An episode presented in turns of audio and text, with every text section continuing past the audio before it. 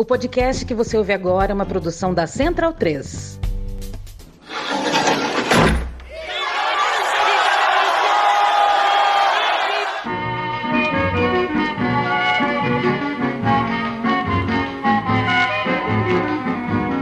Começa agora a Guilhotina, o podcast do Le Monde Diplomatique Brasil. Eu sou Luiz Brasilino e estou aqui com Bianca Pio. Oi, pessoal, tudo bem? Bom, no episódio de hoje a gente recebe a professora Jeruse Romão. Oi, Jeruse, tudo bem? Olá, tudo bem? Tudo bem. Tudo certo, Jeruse. Super obrigada por aceitar nos convite e bem-vinda aqui ao Guilhotina número 136. Eu que agradeço, muito obrigada. A Jeruse é graduada em Pedagogia, com mestrado em Educação. Ela foi professora da rede pública, da rede privada e também de ensino superior na Faculdade de Pedagogia da Unisul. Desde 1993, ela atua no campo da educação das relações étnico-raciais, com ênfase na história da educação dos negros e na formulação de políticas educacionais para a rede estadual e municipais de Santa Catarina. Atuou como consultora da Unesco, coordenando no Ministério da Educação as políticas públicas de fortalecimento de jovens negros e indígenas no ensino médio e superior. Ela organizou a publicação Histórias da Educação dos Negros e Outras Histórias e também Africanidades Catarinenses. E ela é coordenadora da Escola Afropopular Leonor de Barros. Jerus é autora do livro recém-lançado pela editora Cais, Antonieta de Barros, professora, escritora, jornalista, primeira deputada catarinense e negra do Brasil. E é sobre essa obra que a gente vai conversar com ela agora. Jeruse, a gente queria começar te perguntando como é que a sua vida se cruzou com a história da Antonieta de Barros e por que que você decidiu estudar sobre a vida dela e escrever esse livro. Antonieta de Barros, ela é uma mulher que está presente na minha vida desde sempre, desde a minha infância. Ela é uma mulher inspiradora, inspira as mulheres que fizeram magistério em Santa Catarina, em especial as mulheres negras. E dentre elas a minha mãe, uma professora, né, normalista aqui no município de Florianópolis e no estado de Santa Catarina. Na minha casa, minha mãe professora e meu pai músico militar decidiram por colocar nos nomes dos filhos a inicial da letra J. Então nós somos Jeruse, Janete, Jussara, Jorge, Jusemar e a última filha, mais nova, ela foge a essa dinâmica e meus pais decidem colocar o nome de Antonieta. Né? E esse nome diferente, por essa lógica estabelecida de não ter a letra J, sempre foi questionado e a resposta a esse questionamento partia de minha mãe, que dizia que era um nome em homenagem a uma importante professora chamada Antonieta de Barros. Então, desde a infância eu tenho muito presente sobre a importância dela. Na juventude, me aproximei bastante dos conteúdos sobre a história do negro em Santa Catarina, não é? E ela está inserida, muitíssimo inserida, instalada, né? Como uma das, dos nomes centrais, ela e, e, o poeta Cruz de Souza, como as maiores referências do Estado, e nós então trazemos Antonieta na história de referência, de reconhecimento da trajetória dos negros de Santa Catarina. Eu decido a escrita alguns anos atrás, né, o livro, o processo de pesquisa e escrita levou dois anos e meio para esse processo, mas eu decido bem antes, muito antes, é, nas narrativas que me envolvem no meu trabalho trabalho que é trabalhar com formação de professores e professoras no estado de Santa Catarina e no repertório dos conteúdos que envolve esse trabalho sempre vinha por parte dos professores perguntas sobre Antonieta que eu respondia, mas sempre me veio a necessidade de apresentar com mais propriedade a trajetória dela para as pessoas é, terem maior conhecimento. Giruzi, a Antonieta nasceu em 1901, né, pouco depois da abolição no estado de Santa Catarina, né, que é falsamente conhecida aí por não ter ou por ter muito poucos negros, né, o que é, não é verdade. Você podia contar aí pra gente como é que era Florianópolis nessa virada do, do século XX? Sim, Antonieta nasceu em 1901, no mês de, de julho de 1901 nesse ano de 2021 nós estamos celebrando 120 anos do nascimento dela. A mãe foi escravizada em Lages, na cidade de Lages, no Planalto Serrano, antes a avó também, e a mãe migra para Florianópolis, vem morar numa região bastante empobrecida, embora a área central de Florianópolis, mas bastante empobrecida, alcançada pelo processo de urbanismo e higienismo da cidade. Florianópolis de Antonieta era uma cidade muito diferente das grandes capitais, né? Já das grandes capitais, o livro traz ali um quadro que demonstra a densidade populacional. Florianópolis era e continua sendo uma das capitais do Brasil com a menor população, é extremamente eurocêntrica e brancocêntrica, não é? Gerida por homens, e com essa perspectiva muito forte né, do, da gestão de homens católicos, né, com uma informação católica atravessando as políticas de Estado. É uma cidade em que Antonieta vai vendo, né, crescendo, ela diz, né, indo para a civilização, uma cidade sem luz, sem água, sem saneamento básico, é uma cidade sem calçamento, sem transporte, ainda não tínhamos a ponte Círio Luz, né, então Antonieta viveu uma boa parte da sua vida somente na ilha e talvez advenha daí o seu codinome, né, o seu nome literário Maria da Ilha, e uma cidade muito desigual, já bastante desigual, com traços muito fortes ainda do período colonial, do, dos territórios muito demarcados por uma questão de classe, de raça de gênero e poder econômico. Não tínhamos ainda escolas públicas, as pessoas eram ensinadas em escolas particulares, em escolas instaladas nas casas dos professores e das professoras, com baixíssima frequência de pessoas negras. Ela vai frequentar essas, uma dessas escolas na infância, sempre como única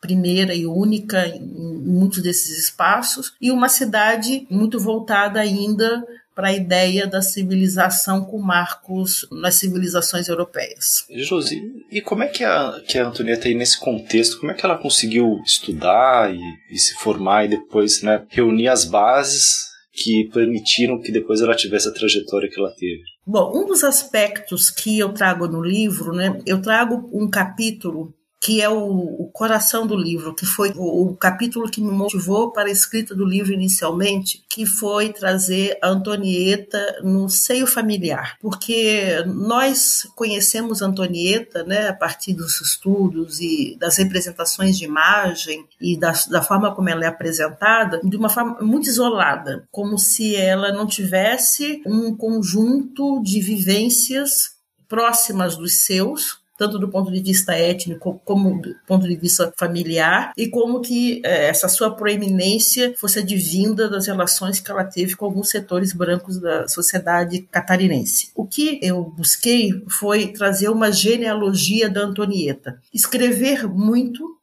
e bastante exaustivamente no primeiro capítulo sobre a família dela. E o que nós vamos observar é uma intencionalidade da mãe dela, Catarina, que lavadeira, cozinheira, empregada doméstica, tinha como por princípio, colocar os filhos na escola. Esse projeto é da mãe dela, é muito forte isso. Antonieta fala bastante sobre essa dedicação que a mãe teve para que os filhos acessassem a escola. Então, elas acessam essas escolas particulares naquele modelo né, existentes até 1911, quando nós vamos ter o primeiro grupo escolar público em Florianópolis. Depois ela ingressa na escola normal com 17 anos, né? É importante dizer que quando ela ingressa na escola normal, antes, pelo menos uns quatro anos antes, a Assembleia Legislativa de Santa Catarina discutia um projeto de lei para aumentar a taxa de acesso e ao processo seletivo da escola normal e um dos deputados dizia, abre aspas, que aumentar essas taxas era uma forma de impedir que as filhas das lavadeiras fossem as professoras dos filhos das filhas dele.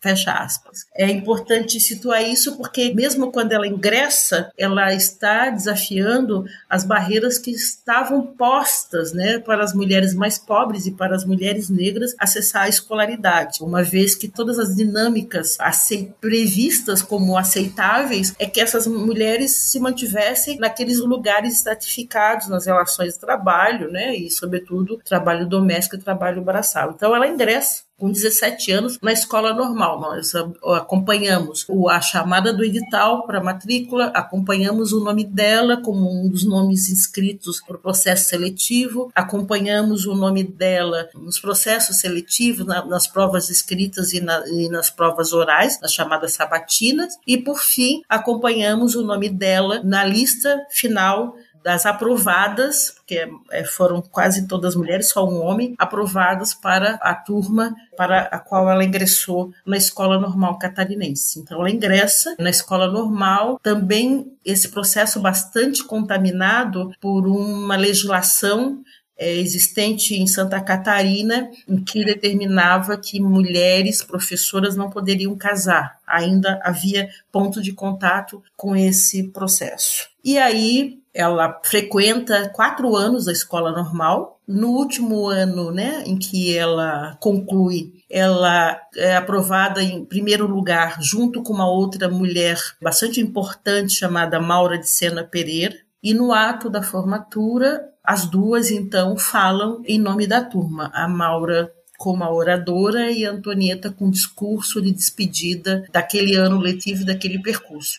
E no ano seguinte, ela então funda o curso particular Antonieta de Barros, consolida, na verdade, uma trajetória, porque assim que ela ingressa no primeiro ano, ela já ministrava aulas particulares junto com a irmã a Leonor de Barros na sua casa. Mas quando ela se forma, então ela institui oficialmente o curso particular Antonieta de Barros. E Jerusi, você pode contar um pouco mais sobre a trajetória da Antonieta, né? Para quem está ouvindo a gente entender um pouco mais da importância dela para a história do Brasil? Sim, nós trouxemos nesse livro, o título é bastante, ele é grande, né? Porque nós iniciamos pensando que iríamos falar sobre a deputada Antonieta de Barros, mas quando nos debruçamos sobre esse ponto, nós percebemos e entendemos que ela só chega ao parlamento por conta da sua trajetória. Então, primeiro, por conta é, da sua escola. Antonieta de Barros teve uma escola extremamente prestigiada em Florianópolis, não é? Uma escola que em determinado momento momento as pessoas não conseguiam ingressar nela, tamanha procura das famílias por matricular uh, os seus filhos ali. Diferentemente do que se vinculou em alguns momentos, né, de dizer que a escola era popular e para negros, não, não era uma escola popular e para negros. Ela diz em determinado momento que depois que concluiu o seu curso, o normal, ela não encontrou alguém que pudesse indicá-la para o serviço público. Ela diz isso é, explicitamente, né? não havia um pistolão,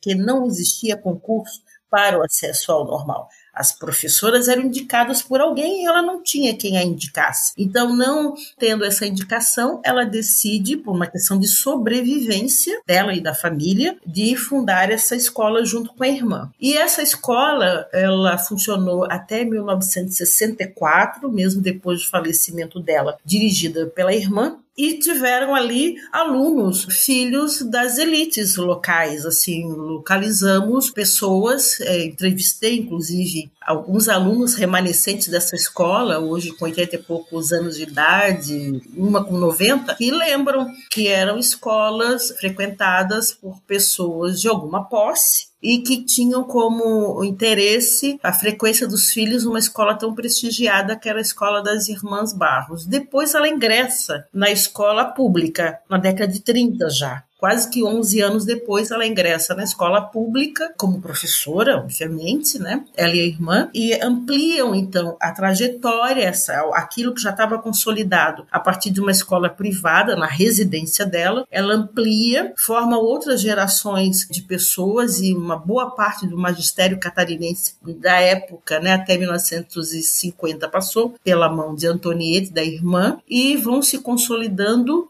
para além disso, Antonieta foi uma jornalista, né?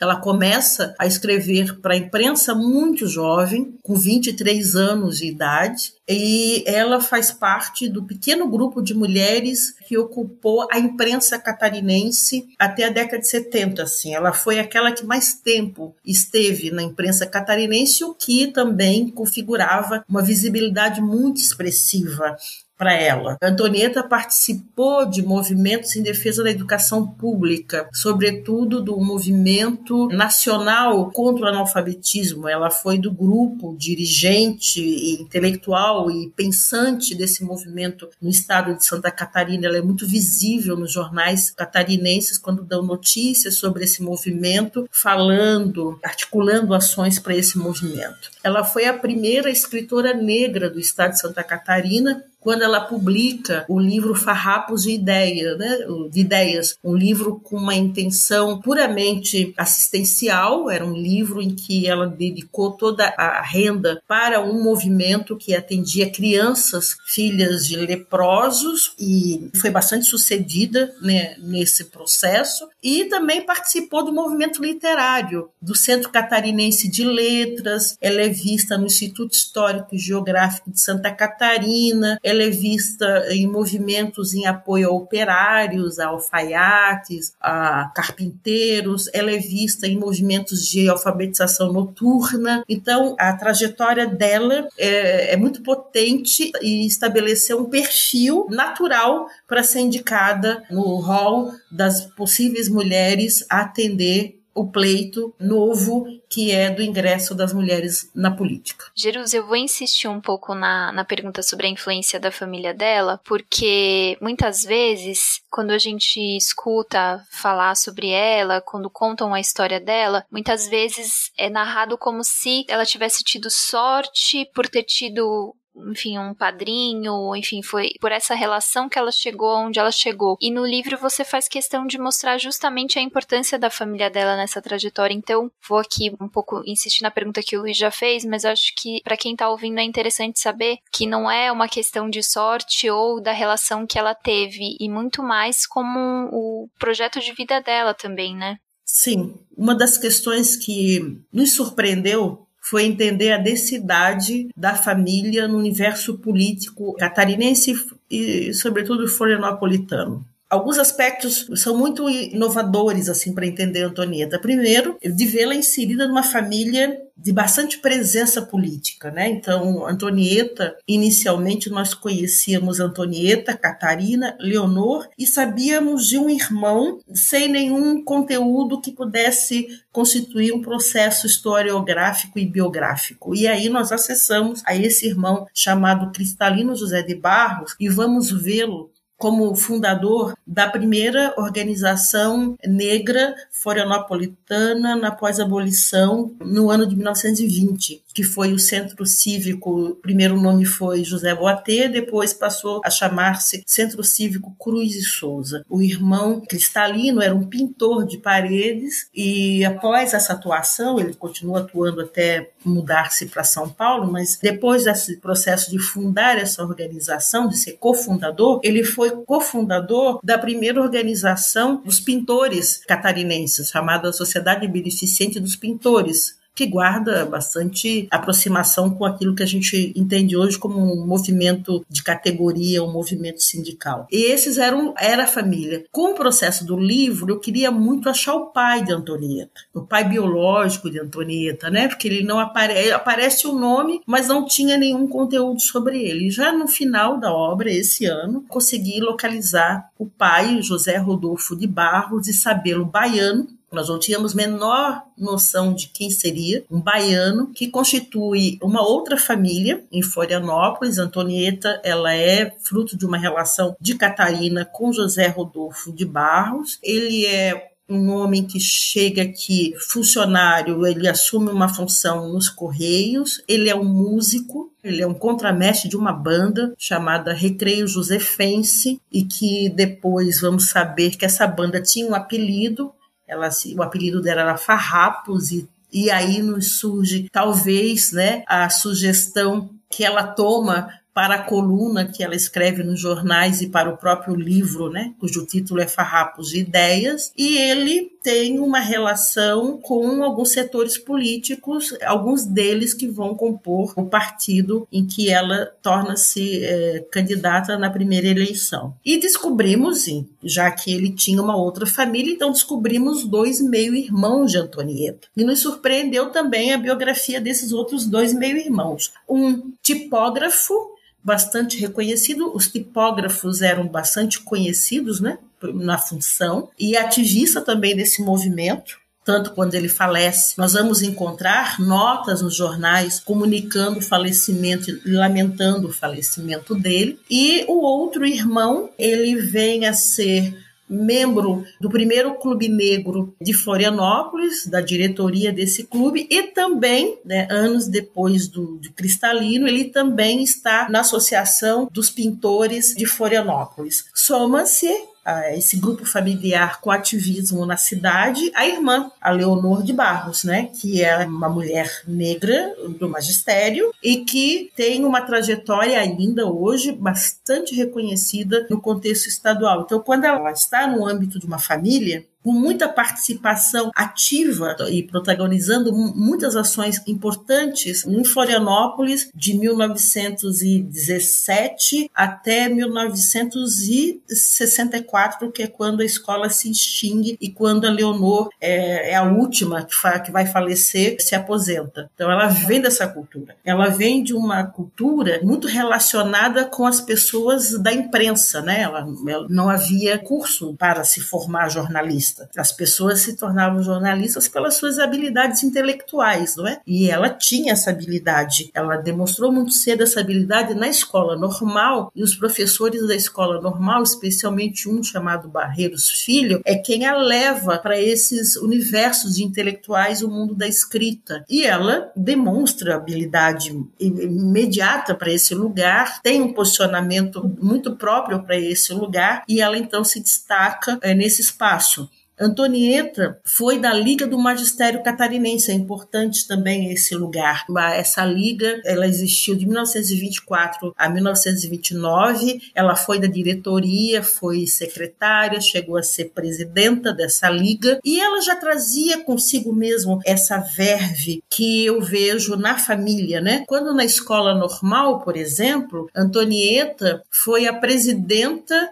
das normalistas do grupo das normalistas, havia ali um grêmio das normalistas e ela foi a presidenta, com 18 anos. Com 19 anos, ela edita, com mais duas normalistas, uma revista chamada Buliçosa. Então a gente já vê na Antonieta jovem, ali já experimentando ser uma ativista que organiza o Grêmio das Normalistas, né? Um ativismo político. E já vemos Antonieta ali experimentando, escreveu uma revista dentro da escola normal, já vemos essas verves que se complementam com as experiências dos seus irmãos, das suas irmãs e da sua mãe também, que era lavadeira e cozinheira em casas das elites e essas pessoas, inclusive, são os padrinhos na Igreja Católica dos filhos dela, de todos eles. Maravilhosa. Você já tinha, né, respondido, mas é que eu achei importante pontuar, né, porque a gente vê essas coisas acontecerem na trajetória de muitas mulheres negras, né, que marcam a Carolina Maria de Jesus, o Audálio como um protagonismo. Claro que ele foi importante, mas também não é só isso, né? A própria Carolina também tem uma gerência sobre a, o projeto literário dela. E, bom, na verdade agora eu queria falar um pouco sobre o projeto de educação, né, que a Antonieta defendeu e que ela conseguiu implementar implementar quando ela fundou o curso particular Antonieta de Barros, né? Ela tinha só 21 anos, mas eu acho que é importante você falar um pouco também desse projeto,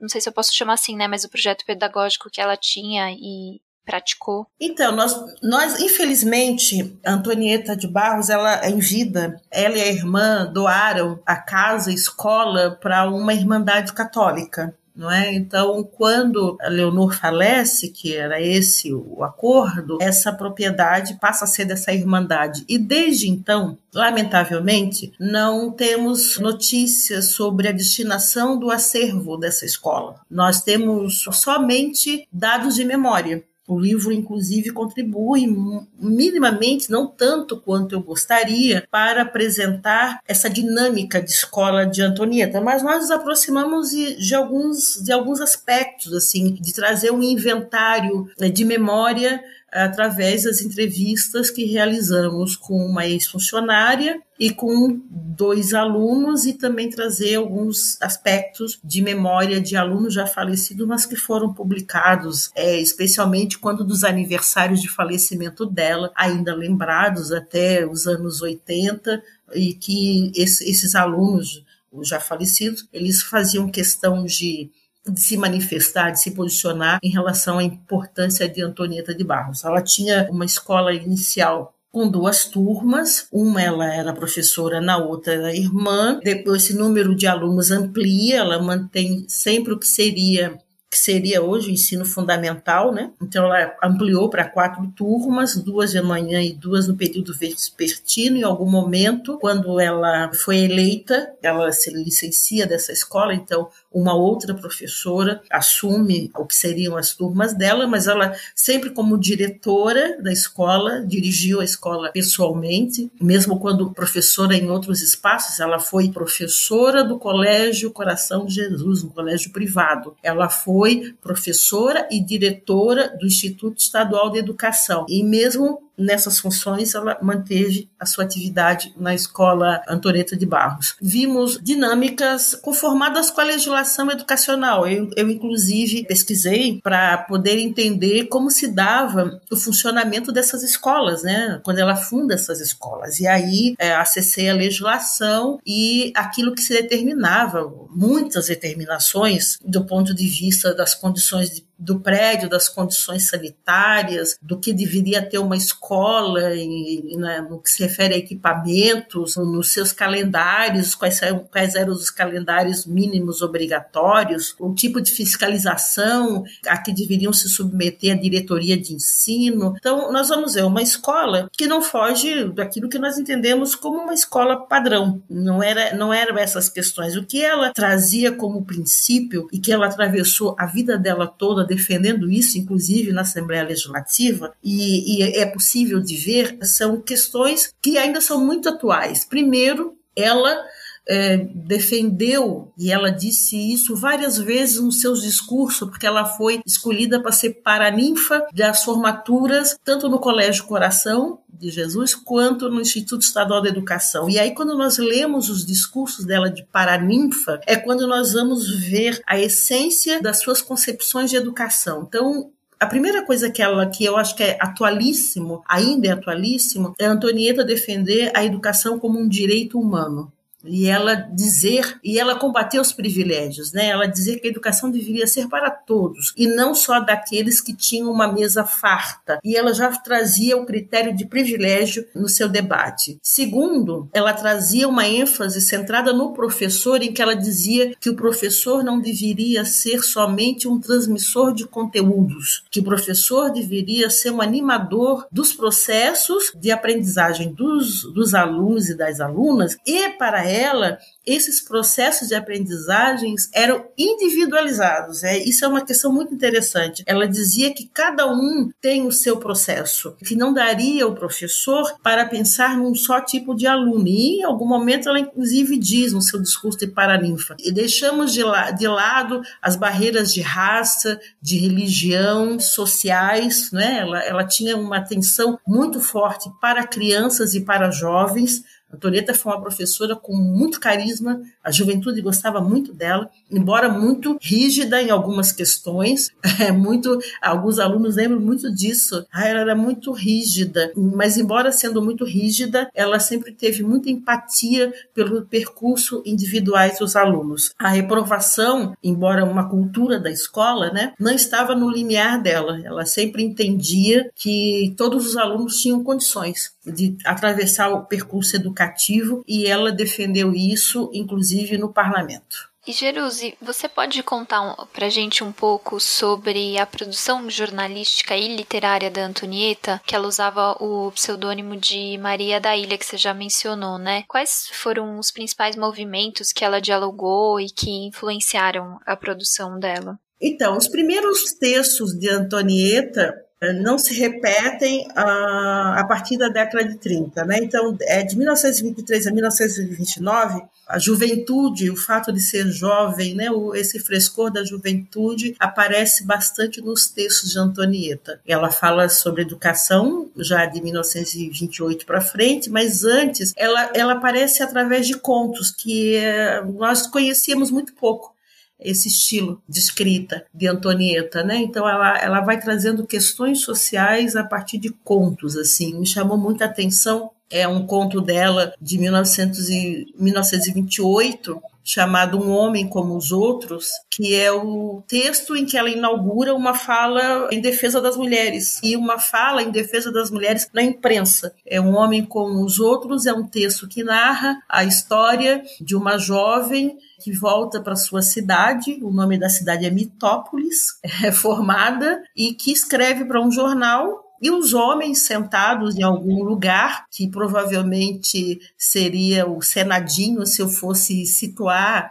aqui na dinâmica de Florianópolis, que é o lugar onde as pessoas se encontravam, os homens se encontravam, na Felipe Schmidt, os homens então trataram de falar sobre o texto dela e chamam um que eles consideram o mais experiente para tecer comentários. E ele tece comentários é, que desprestigia o texto daquela jovem mulher pelo fato dela ser uma jovem mulher. E, no entanto, essa jovem mulher, sabendo né, da importância desse homem né, para a sociedade local, ela mesma encaminha uma cópia do texto e pede a opinião sincera dele.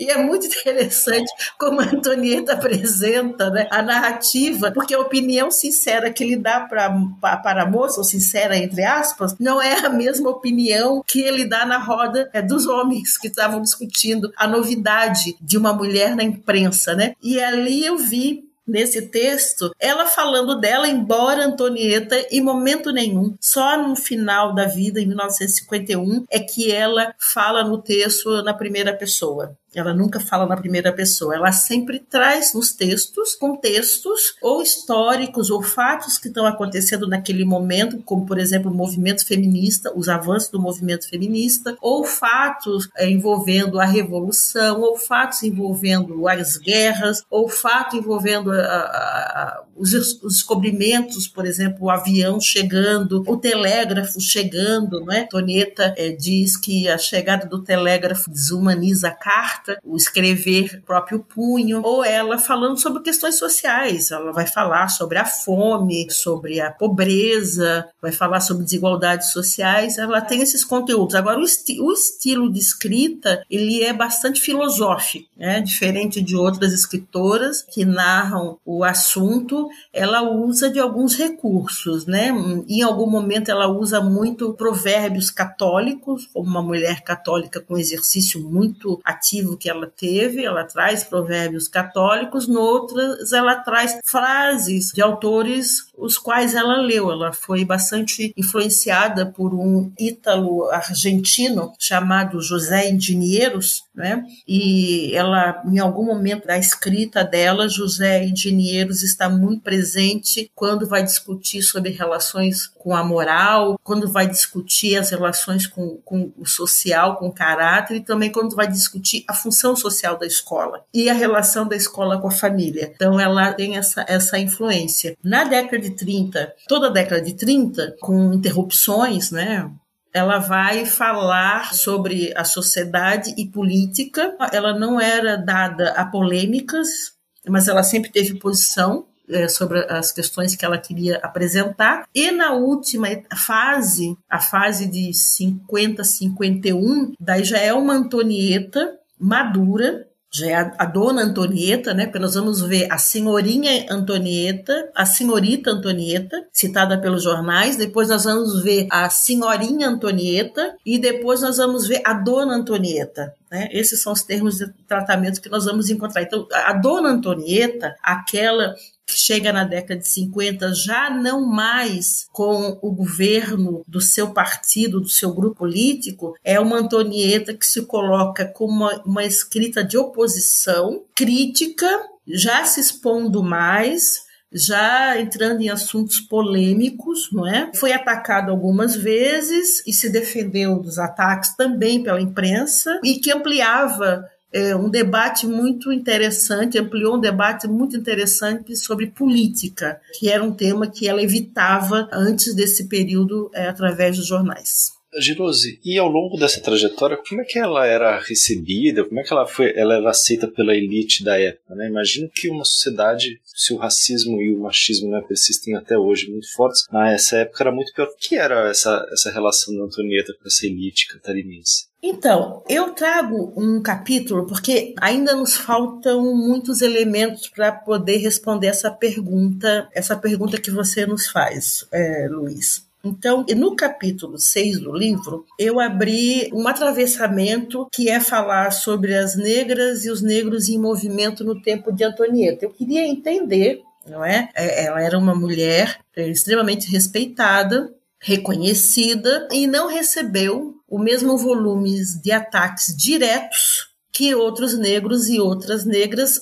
receberam no mesmo tempo, porque o livro ele demarca o, o seu tempo de 1901, o nascimento dela até o falecimento da irmã, mas a história de Antonieta é contada até 1952, quando ela faleceu. E aí eu saquei de alguns episódios né, ocorridos no estado de Santa Catarina nesse tempo para entender a intensidade do racismo e como se dava as relações raciais em Santa Catarina naquela época. Eu encontro, então, intolerâncias religiosas em diversos aspectos. Não é? Encontro a Igreja Católica protagonizando discursos contra as religiões de matriz africana. O primeiro terreiro fundado em Florianópolis é o terreiro da Mãe Malvina, fundado em 1947. No entanto, os jornais católicos, o Apóstolo, ele já nos dá notícia da existência de dinâmicas afro-religiosas, mesmo antes que se tenha instituído um terreiro, né? Quando ele vai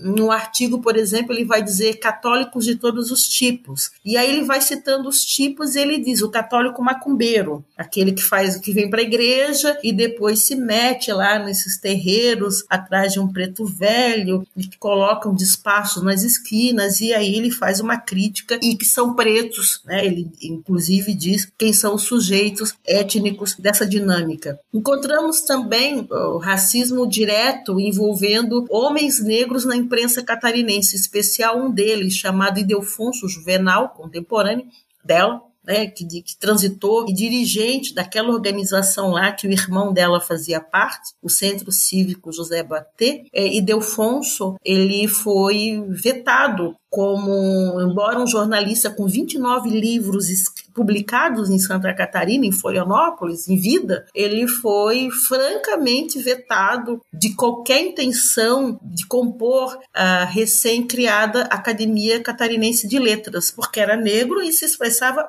francamente isso, né? Se dizia na imprensa, por intelectuais brancos da cidade, que embora o Cruz de Souza fosse um bem para Santa Catarina, ele também era um mal porque ele estimulava que outros pretos tivessem interesse no universo eh, literário e o nome de Ildefonso era citado, um preto tosco, como Ildefonso Juvenal. Então, nós sabemos que ela participou, que ela ouviu e que ela assistiu tudo a isso, embora não esteja refletida na sua obra essa observação. Nós, por exemplo, vimos na década de 20 a primeira agremiação náutica negra catarinense, e que era de uma cidade portuária, é de uma cidade portuária chamada Itajaí, vir até Florianópolis e pedir a sua inscrição na Associação Náutica e vimos pelos jornais o debate se deveriam ou não deveriam entrar, se deveriam ou não deveriam entrar. Entram, participa de uma competição em Florianópolis, vencem, mas não levam de imediato o troféu.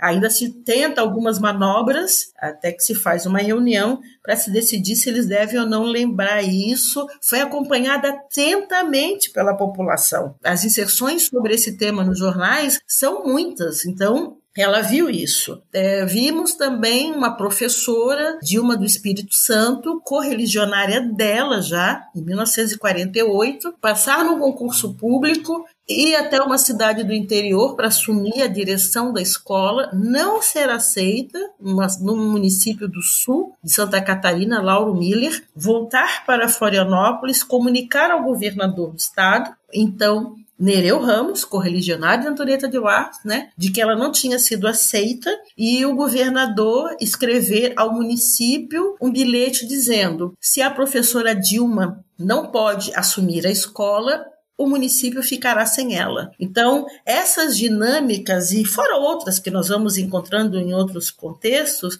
seguramente ela acompanhou e seguramente ela viu. No entanto, quando eu perguntei para as pessoas que a conheceram se ela sofreu racismo, disseram que sim. Ah, inclusive, eu trago no livro um relato da sobrinha, de uma sobrinha falecida dela, que diz que quando foi instalado o telefone na escola, é uma novidade, sobretudo para uma família negra, né, ter esse telefone. A sobrinha veio passar férias era de Lages, veio passar férias e disse que, por ser uma novidade, corria cada vez que o telefone tocava. O telefone aparecia nos classificados do jornal da escola como um número da escola e não da casa da Antonieta. E aí a sobrinha diz que quando atendia, recebiam algumas ligações anônimas que diziam: pergunta para ela se ela não quer colocar o beiço no feijão, ou seja, observando um fenótipo étnico dela, né? E aí nós vamos juntando todas essas peças, juntando o fato de que os irmãos estavam ativos em algumas dessas ações e sabemos que sim, ela sofreu preconceito racial. Ela sofreu preconceito explícito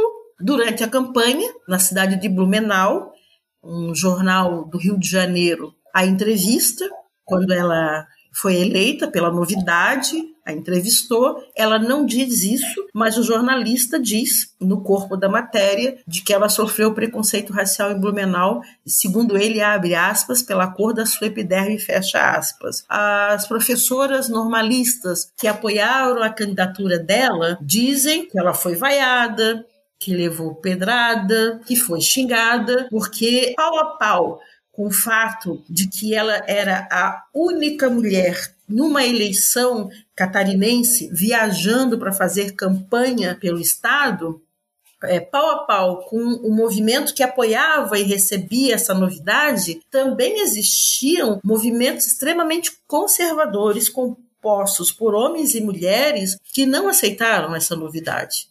Nós encontramos isso nos jornais também, de dizer que é um absurdo mulher votar e mulher ser votada. Então ela enfrentou essas questões e, sobretudo, enfrenta por ser uma mulher que representava para eles nenhum contexto das elites, não era branca, né? vinha de uma origem simples, bastante simples, filha de uma mãe empregada. Então, é, ela enfrenta assim. E o, o, o, último episódio é quando, já na década de, de 50, ali em 1951, ela critica uma ação do governo, do qual ela é oposição, ela se coloca como oposição. A Antonieta, mesmo depois dos dois mandatos, ela continua atuando no partido, ela chega a ser dirigente da executiva municipal do partido, e ela, ao criticar uma ação da educação, do projeto de educação, ela é rebatida por um deputado né, lá no plenário, ele chama as argumentações dela de intriga da senzala, um renomado historiador aqui de Santa Catarina, deputado conhecido dela, que caminhou pau a pau com ela em alguns movimentos sociais, mas naquele momento eles eram oposição e, e representantes das elites do sul de Santa Catarina. E é quando então ela vai responder, na maturidade já dela, ela vai falar sobre racismo e sobre dela não se sentir ofendida por ele tê-la chamado de negra, porque negra, sim, ela era. Negra eu sou, ela vai dizer. Então, é, nós sabemos que ela enfrentou preconceito por parte de, de, de, alguns setores das mulheres, né? Quando ela sai candidata, por exemplo, já havia aqui em Santa Catarina uma liga eleitoral católica. Aliás, havia no Brasil todo a liga ALEC, né? E Santa Catarina institui a sua regional da LEC, que tem um setor que vai arregimentar mulheres para votar, não para serem votadas, mas para votar. E Antonieta, ela foi rechaçada em alguns momentos, porque ela com Maura de Sena Pereira foram as mulheres que trouxeram para a imprensa catarinense notícias sobre o movimento feminista brasileiro, os avanços do movimento feminista brasileiro. Ela defende isso. E, ao defender, ela foi tida como uma pessoa que não defendia a família, porque tirar a mulher do centro da família era contestado né, por movimentos conservadores. E era também é, rechaçada porque em, em, alguns discursos encontramos a, a ideia de que era um movimento destruidor de família e que apoiava o divórcio em algum momento também por ser um movimento que dialogava com o Estado laico, ou seja, diziam que era o não catolicismo. Então, os preconceitos que ela vai sofrer, eles são atravessados e, e, e eles estão distribuídos por várias camadas. E ela lidou com isso muito propriamente, dizendo, como disse para a sobrinha, quando a, a, sobrinha diz que quando vai contar para ela do dia que recebeu essa chamada anônima, ela disse: essas coisas acontecem, vamos continuar vivendo. E Jerusi, falando agora de mais um, focando na, na vida é, legislativa da Antonieta, quais foram as principais pautas que mobilizaram a carreira dela como parlamentar? Enfim, quais foram as principais propostas legislativas que você conseguiu levantar para a pesquisa do livro? Bom, Antonieta teve dois mandatos, não é? Quando ela toma posse no primeiro, e o acervo, o, as fontes sobre esse primeiro, elas são bastante frágeis, porque nós tivemos o um incêndio na Assembleia Legislativa na década de 50. E então o acervo foi queimado, bastante prejudicado no sentido de entender um pouco essa trajetória física da Antonieta. É bom que quem está nos ouvindo saiba que a principal fonte para a escrita do livro foram jornais né, de Santa Catarina. Mas sim, estive na Assembleia, foi um dos lugares em que eu insisti muito para poder levantar esse conjunto de ações de Antonieta no parlamento catarinense. Então, no primeiro ano, ela vem para o parlamento convencida de que aquele entrave que ela teve que enfrentar na sua recém-formatura de não ter concurso público precisaria ser superado. Já havia, sim, um concurso público, no entanto, ela otimiza esses processos do concurso público e volta a defender uma pauta que é uma pauta da Liga do Magistério Catarinense, aquela organização do qual ela fazia parte, é de que uh, não se compreendia, não se aceitava, era inaceitável que professoras, homens e mulheres, tivessem salários diferentes. Ela participa das comissões da casa, é? ela fez parte tanto na primeira legislatura como na segunda legislatura de diversas comissões na casa e sendo presente e muito ativa na comissão da educação, alternando função de presidenta e de membro da comissão. Foi de outras também, mas essa sempre foi uma presente. Ela é reconhecido como natural esse lugar de Antonieta na dinâmica das comissões da Assembleia Legislativa. No segundo mandato, já é possível encontrar discursos transcritos de Antonieta de Barros nos diários da Assembleia. Então já é possível materializar algumas das ações dela. No segundo mandato, nós localizamos então um conjunto mais expressivo de fontes, né? Quais seriam? Primeiro, os discursos dela de tribuna, que são incríveis, assim. Ela sobe à tribuna algumas vezes né? E ela diz: Senhor presidente, suba a tribuna para. E esse para é para defender algumas proposições, das quais a criação do cargo de diretor de escola, a criação é, por concurso, né? A criação do cargo de inspetor de escola, a cessão de bolsas de estudos para jovens pobres nos ginásios, alteração da estrutura que hoje tem, eu poderia dizer que o nome talvez fosse programática ou curricular da escola feminina, né? Porque ela trazia é, a ideia de que as mulheres na escola feminina poderiam sim, se quisessem, aprender a costurar, bordar, cozer, enfim, aprender a culinária, mas ela também entendia que aquela escola deveria trazer é, um programa de, de ensino de cultura e história né? porque ela dizia que as mulheres educam os homens e que, portanto, essas mulheres deveriam ser preparadas para essa educação não só com fazeres domésticos, mas também com cultura.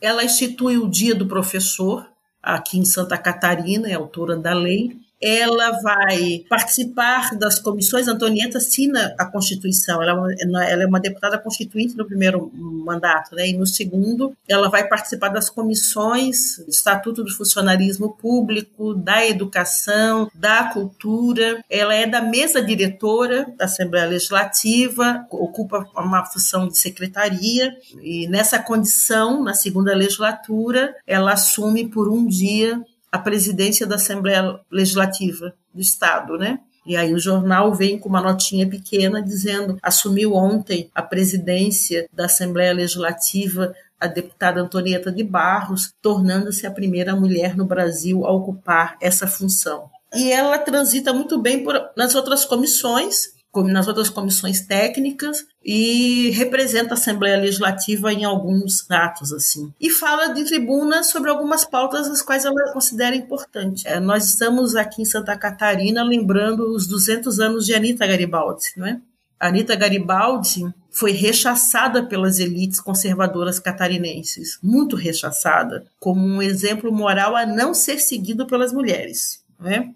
É, tanto que em um dos, das celebrações, se não me falha a memória, nos 50 anos de, de Anitta, quando a Câmara dos Deputados ainda ficava no Rio de Janeiro, um parlamentar não catarinense sobe à tribuna para lembrar Anita Garibaldi, e um deputado catarinense ligado aos setores mais conservadores interrompe o discurso de homenagem gritando, abre aspas, vagabunda, vagabunda, fecha aspas. E se dizia muito isso, né? Ah, que tomou posse Antonieta, que não repita o comportamento inadequado de Anitta. E ela, ela não levou isso em consideração ela disse várias vezes que as mulheres catarinenses eram estavam ali representadas por ela, mas que não é não deveria ser nenhuma novidade, ela dizia, já que Santa Catarina é o berço daquela, né, que foi um, importante nos dois mundos. É, os dois mundos é uma expressão muito usada aqui, né? A heroína dos dois mundos, para falar de Anitta como referência tanto para o Brasil como para a Itália. E vamos ver,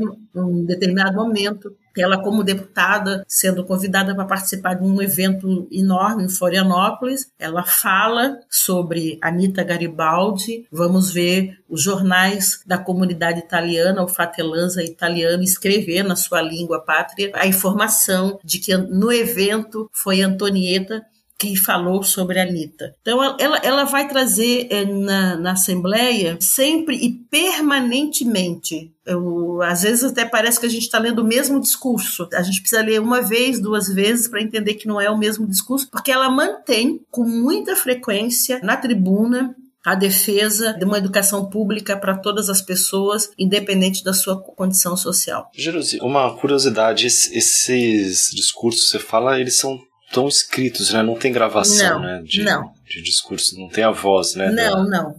Da Antonieta, seria legal, né? A gente poder ouvir. Pena, né? Nós não temos nenhuma fonte com a fala de Antonieta. É interessante isso, né? Porque, assim, ela foi seguramente, ela está no grupo das mulheres, nós tivemos mais duas outras, e ela compõe esse grupo das mulheres que mais falaram em eventos públicos, como oradora e sobre diversos temas, né? A Antonieta falou, por exemplo, é, tem um texto dela publicado que é para as Nações Unidas. A gente sabe que foi um evento que aconteceu e o partido dela decidiu editar, é, tem mais sete páginas, é um livreto, editar essa fala dela para as Nações Unidas. Ela vai falar sobre datas cívicas, né, os calendários cívicos comemorativos muito fortes assim, né, na estrutura institucional. O 7 de setembro, o dia do soldado, ela vai falar, ela fala José Anchieta e também fala muito sobre datas católicas, né, participou muito de eventos católicos. A gente vê Antonieta nas procissões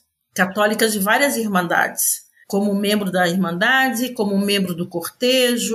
Então, ela ocupou esses lugares assim, né, em campanhas sociais, é, fazendo nas, nas doações para campanhas sociais. Ela aparece muito forte e falando. Por exemplo, o deputado Oswaldo Rodrigues Cabral, aquele do Intriga Baratas da Senzala, e ela falaram no Clube 12, que era um, um clube das elites, né, em que negros não entravam, inclusive. E falaram. Então, o jornal, o jornal diz: olha, falou sobre educação e o analfabetismo, o deputado Oswaldo Rodrigues Cabral e a professora Antonieta de Barros. E ou a professora Antonieta de Barros e o jornalista Idelfonso Juvenal falaram ontem sobre uh, o dia da abolição da escravatura. Então ela, ela participa de muitos eventos, muitos eventos.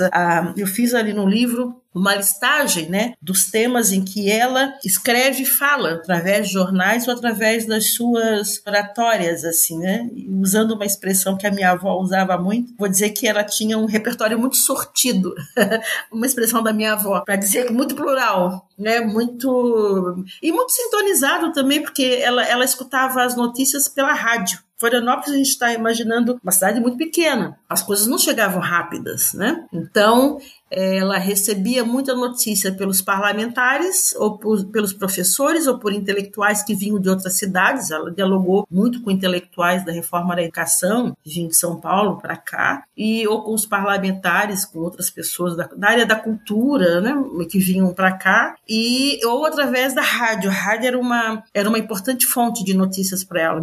Ela demonstra isso, com, a gente consegue ver isso nos textos dela. Então, a gente observa que ela traz notícias notícias que ela escuta na rádio para os jornais, assim. Olha, lá no Rio de Janeiro se constituiu uma associação de professores. Olha, deu no jornal que as mulheres conseguiram mais um avanço para a luta das mulheres, que é isso, isso, isso. Então ela vai descrevendo e nós vamos percebendo. Mas toda a fonte, Luiz, ela é, é até o momento, né? A gente espera que o livro desperte que as pessoas mexam nos seus acervos. Até o momento, ele é somente escrito.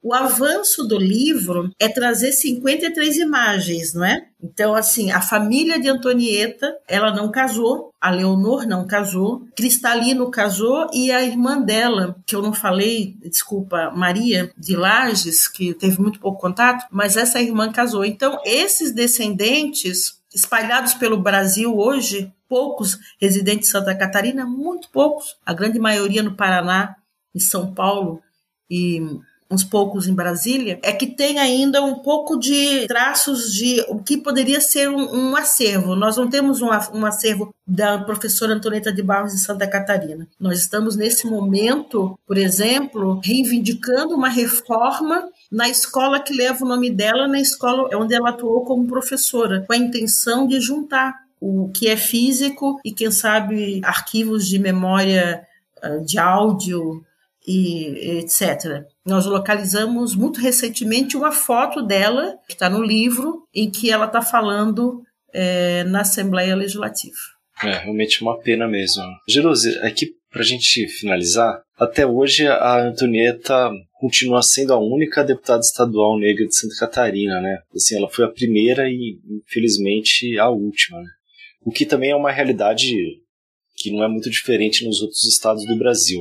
Como é que você avalia essa conjuntura, né, a relação e por que que isso aconteceu, à luz também do legado aí que a Antonieta deixou, né? Nesse caso, assim, né, nós temos, depois que o livro foi lançado, essa pergunta ela tem sido bastante recorrente. Aqui em Santa Catarina, nós estamos ainda em atividades virtuais, né, na maioria das vezes, eu especialmente, já sou do grupo dos idosos, e participei de algumas lives especialmente em julho, muitas lives interessantes, porque nós celebramos a Antonieta de Barros em todos os seus aspectos como mulher, como professora, como jornalista e também como deputada. Então, nesses eventos que trouxeram esse tema sobre mulher eh, na política, mulher negra na política, foram várias as questões que foram trazidas e refletidas, né? Primeiro, nós temos certeza hoje, assim, absoluta, de que é preciso eh, virar essa história, né? A biografia da Antonieta, ela começa muito essa biografia ativa social de uma pessoa pública, ela começa, mas muito antes do fato dela ter sido indicada é, para ser uma das mulheres é, candidatas na primeira eleição aqui em Santa Catarina. Né? Ela chegou conhecida nesse lugar, ela chegou bastante qualificada nesse lugar. Houve um outro nome de uma outra mulher pelo partido de oposição, professora, com a mesma trajetória potente, professora Beatriz Souza Brito, que é nome de escola também, que é nome de rua. Antonieta é nome de escola, de rua, de museu, de projeto na Assembleia Legislativa, de medalha, ou seja, ela tem essa materialidade. Professora Beatriz jornalista, minha professora bastante conhecida ainda na cidade, não é? mas em campos políticos é bem diferente. Então, quando nós vimos a indicação dos dois partidos, do, é pelo nome das mulheres, eu trago inclusive a biografia da professora é, Beatriz no livro, exatamente para apresentar que as trajetórias delas independente dos lugares diferenciados sociais e étnicos delas, eram as, tra as trajetórias que estavam sendo consideradas e que informavam sobre as condições, a capacidade, a qualidade, enfim, delas serem possíveis parlamentares. E a trajetória foi extremamente considerada. Então, a gente tem pensado primeiro nisso, não é? Modelo eleitoral brasileiro, sobretudo quando informa que as mulheres devem participar dele, é um, é um, direito que as mulheres adquirem, né, uma política de cotas que a gente fala muito pouco, com essa característica de ser uma política afirmativa para combater as desigualdades, ela existe, mas ela não é qualificada. Ela não é qualificada porque a maioria dos partidos brasileiros ainda somam com mulheres somente para compor essa cota não é? Elas não entram no pleito eleitoral com as mesmas condições que outras mulheres ingressam, né? Nós acompanhamos na contemporaneidade esse debate e cada vez mais a política eleitoral do Brasil sempre afirmando e reafirmando sobre a necessidade de compor a presença de população negra, indígena, enfim, nesse pleito, né, para estabelecer equidade nessa ordem democrática, nesse, nesse processo democrático. Nós ainda não atingimos isso e talvez porque Antonieta tenha sido a única, ela tenha sido apoiada de fato, né? Eu imagino que o partido dela né? Era, era tão grande a rixa entre as oligarquias catarinenses que eu não tenho dúvida nenhuma em imaginar o quanto de investimento o partido fez para que ela fosse eleita. É? para que ela se elegesse, porque isso significaria também um, não só uma derrota dela, mas uma derrota do próprio partido e das próprias, das próprias teses que ele defendia mesmo sendo uma oligarquia, mas que defendia diferente do outro, sobre a participação da mulher na política. Então, esse investimento Antonieta teve. E isso é possível de ver no processo da candidatura e, e também dela no parlamento, né? A coesão da sua bancada para aprovar os projetos em que ela apresentou. Eu até, até o momento é, não posso afirmar, né? Por conta da fragilidade das fontes do legislativo, mas até o momento nós não encontramos, por exemplo, uma iniciativa dela no legislativo que tenha sido derrotada. E a gente percebe como que se estabelece a coesão do seu partido e das bases aliadas para que as suas propostas fossem aprovadas. Um outro aspecto que atravessa Santa Catarina, Santa Catarina foi, continua sendo um estado em que as barreiras raciais são agudizadas e na conjuntura atual racializada ao extremo, né? Inclusive com extremos de violência. Eu acompanhei algumas candidaturas de mulheres negras em 2020 e as, a, o que essas candidaturas receberam de violência de ameaças, não é? Foram assim expressões que nós já sabíamos, mas porque elas foram campanhas mais virtuais do que presenciais por conta da pandemia, foi possível materializar isso em documentos, né, em textos. Então, nós precisamos pensar que o combate ao racismo é uma ação necessária, extremamente necessária, reconhecer o racismo, reconhecer o racismo institucional e estrutural, reconhecer que mulheres negras sofrem mais impactos sobre essa estrutura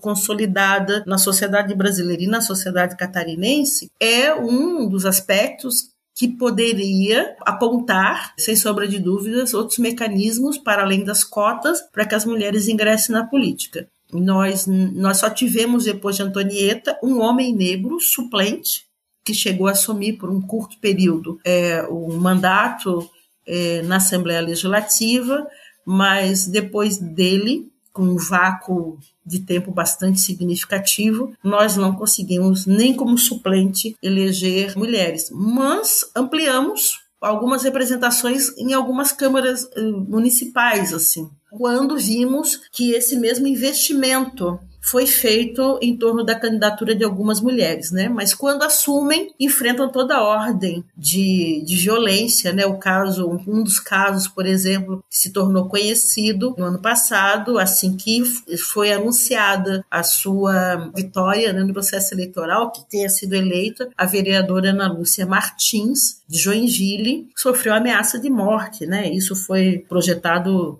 nacionalmente, internacionalmente, precisa ainda ter auxílio de seguranças, né? A sua, o seu exercício de mandato é bastante delicado, porque ainda é intolerado a presença das mulheres na política. E isso intimida, seguramente, embora o processo de ter vereadoras negras, nós temos duas, né, atuantes, mas uh, não é desconhecido de ninguém os contextos de racismo que elas têm enfrentado para poder dar cabo da, do seu projeto político no parlamento. Que isso possa mudar e a partir da, da, eleição do ano que vem, né, de 2022. Muitíssimo obrigado pela conversa, Jerusa. Nós temos aqui uma ideia de que nós precisamos de ainda de muitas Antonietas, não é? Nós Gostamos muito de dizer que a potência de Antonieta ela, ela está muito presente, ainda com essas dificuldades. É, é, também é importante dizer que todo o processo eleitoral traz sim um conjunto de mulheres negras bastante expressivas e, coincidentemente, o número de mulheres que mais se ressalta no perfil das candidaturas de mulheres negras de Santa Catarina também é de professoras, sabe? Então a gente vê que essa articulação é, ela ainda se faz muito presente. Obrigada. A gente que agradece. E, enfim, vai ficar no, na descrição do episódio o link para quem quiser ter acesso ao livro, que tá muito bonito. E mais uma vez queria parabenizar a Jerusi pela escrita. Ficou muito bacana e é muito importante para as pessoas conhecerem mais a história da Antonieta. É isso, né, Luiz? Lembrar para as pessoas mandarem e-mail guilhotina.diplomatique.org.br. Quem tiver indicações, reclamações, sugestões, ideias, pode escrever pra gente. Então é isso, gente. Até semana que vem. Até semana que vem. Tchau, tchau.